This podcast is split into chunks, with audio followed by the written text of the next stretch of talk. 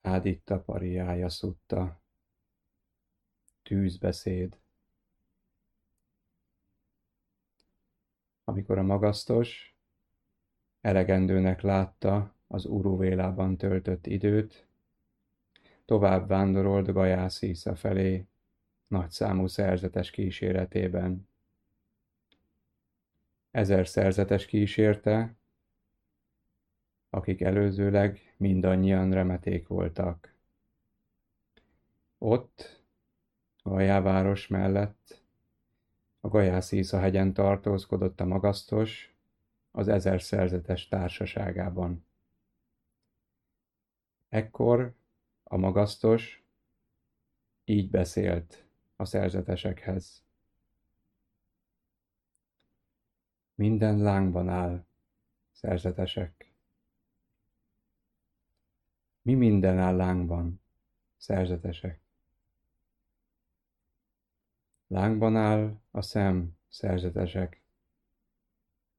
Lángban állnak a jelenségek, lángban áll a látás, lángban állnak a látványok, lángban állnak a látványok okozta érzések, akár kellemesek, akár fájdalmasak, akár sem kellemesek, sem fájdalmasak.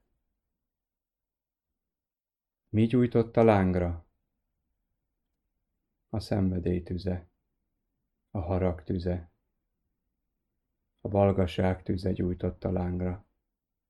A születés, az öregség, a halál, a bánat, a fájdalom, a szenvedés, a szomorúság, a gyötrelem gyújtotta lángra mondom nektek. Lángban áll a fül, szerzetesek. Lángban állnak a hangok, lángban áll a hallás, lángban állnak a hallomások. Lángban állnak a hallomások okozta érzések, akár kellemesek, akár fájdalmasak, akár sem kellemesek, sem fájdalmasak. Mi gyújtott a lángra? A szenvedély tüze, a harag tüze, a balgaság tüze gyújtotta lángra.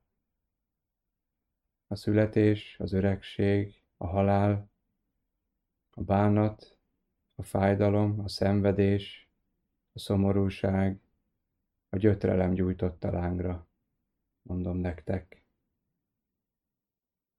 Lángban áll az orr, szerzetesek. Lángban állnak a szagok, Lángban áll a szaglás, lángban állnak az illatok, lángban áll a nyelv szerzetesek, lángban állnak az ízek, lángban áll az ízlelés,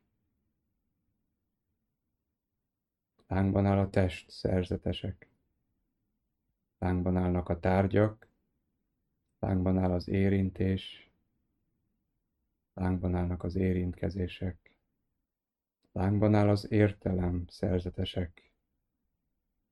Lángban állnak az igazságok, lángban áll a gondolkozás, lángban állnak a gondolatok.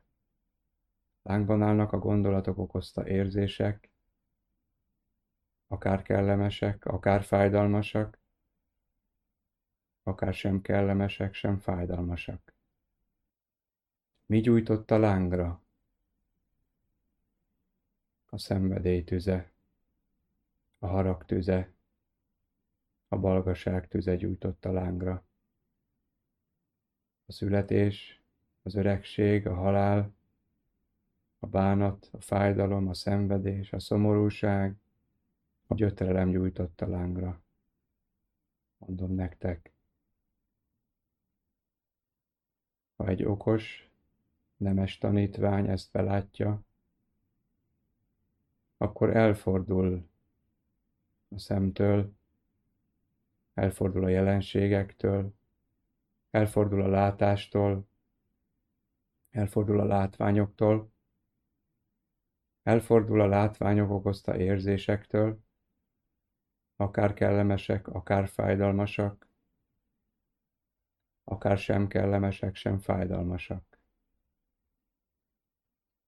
Elfordul a fültől is, elfordul a hangoktól, elfordul a hallástól, elfordul a hallomásoktól. Elfordul az ortól is, elfordul a szagoktól, elfordul a szaglástól, elfordul az illatoktól. Elfordul a nyelvtől is, elfordul az ízektől, elfordul az ízleléstől. Elfordul a testtől is, elfordul a tárgyaktól, elfordul az érintéstől, elfordul az érintkezésektől. Elfordul az értelemtől is. Elfordul az igazságoktól, elfordul a gondolkozástól, elfordul a gondolatoktól, elfordul a gondolatok okozta érzésektől, akár kellemesek, akár fájdalmasak, akár sem kellemesek, sem fájdalmasak. Ha mindezektől elfordult, eléri a vágytalanságot. A vágytalanság révén megszabadul. Ha megszabadult, tudatára ébred, megszabadultam.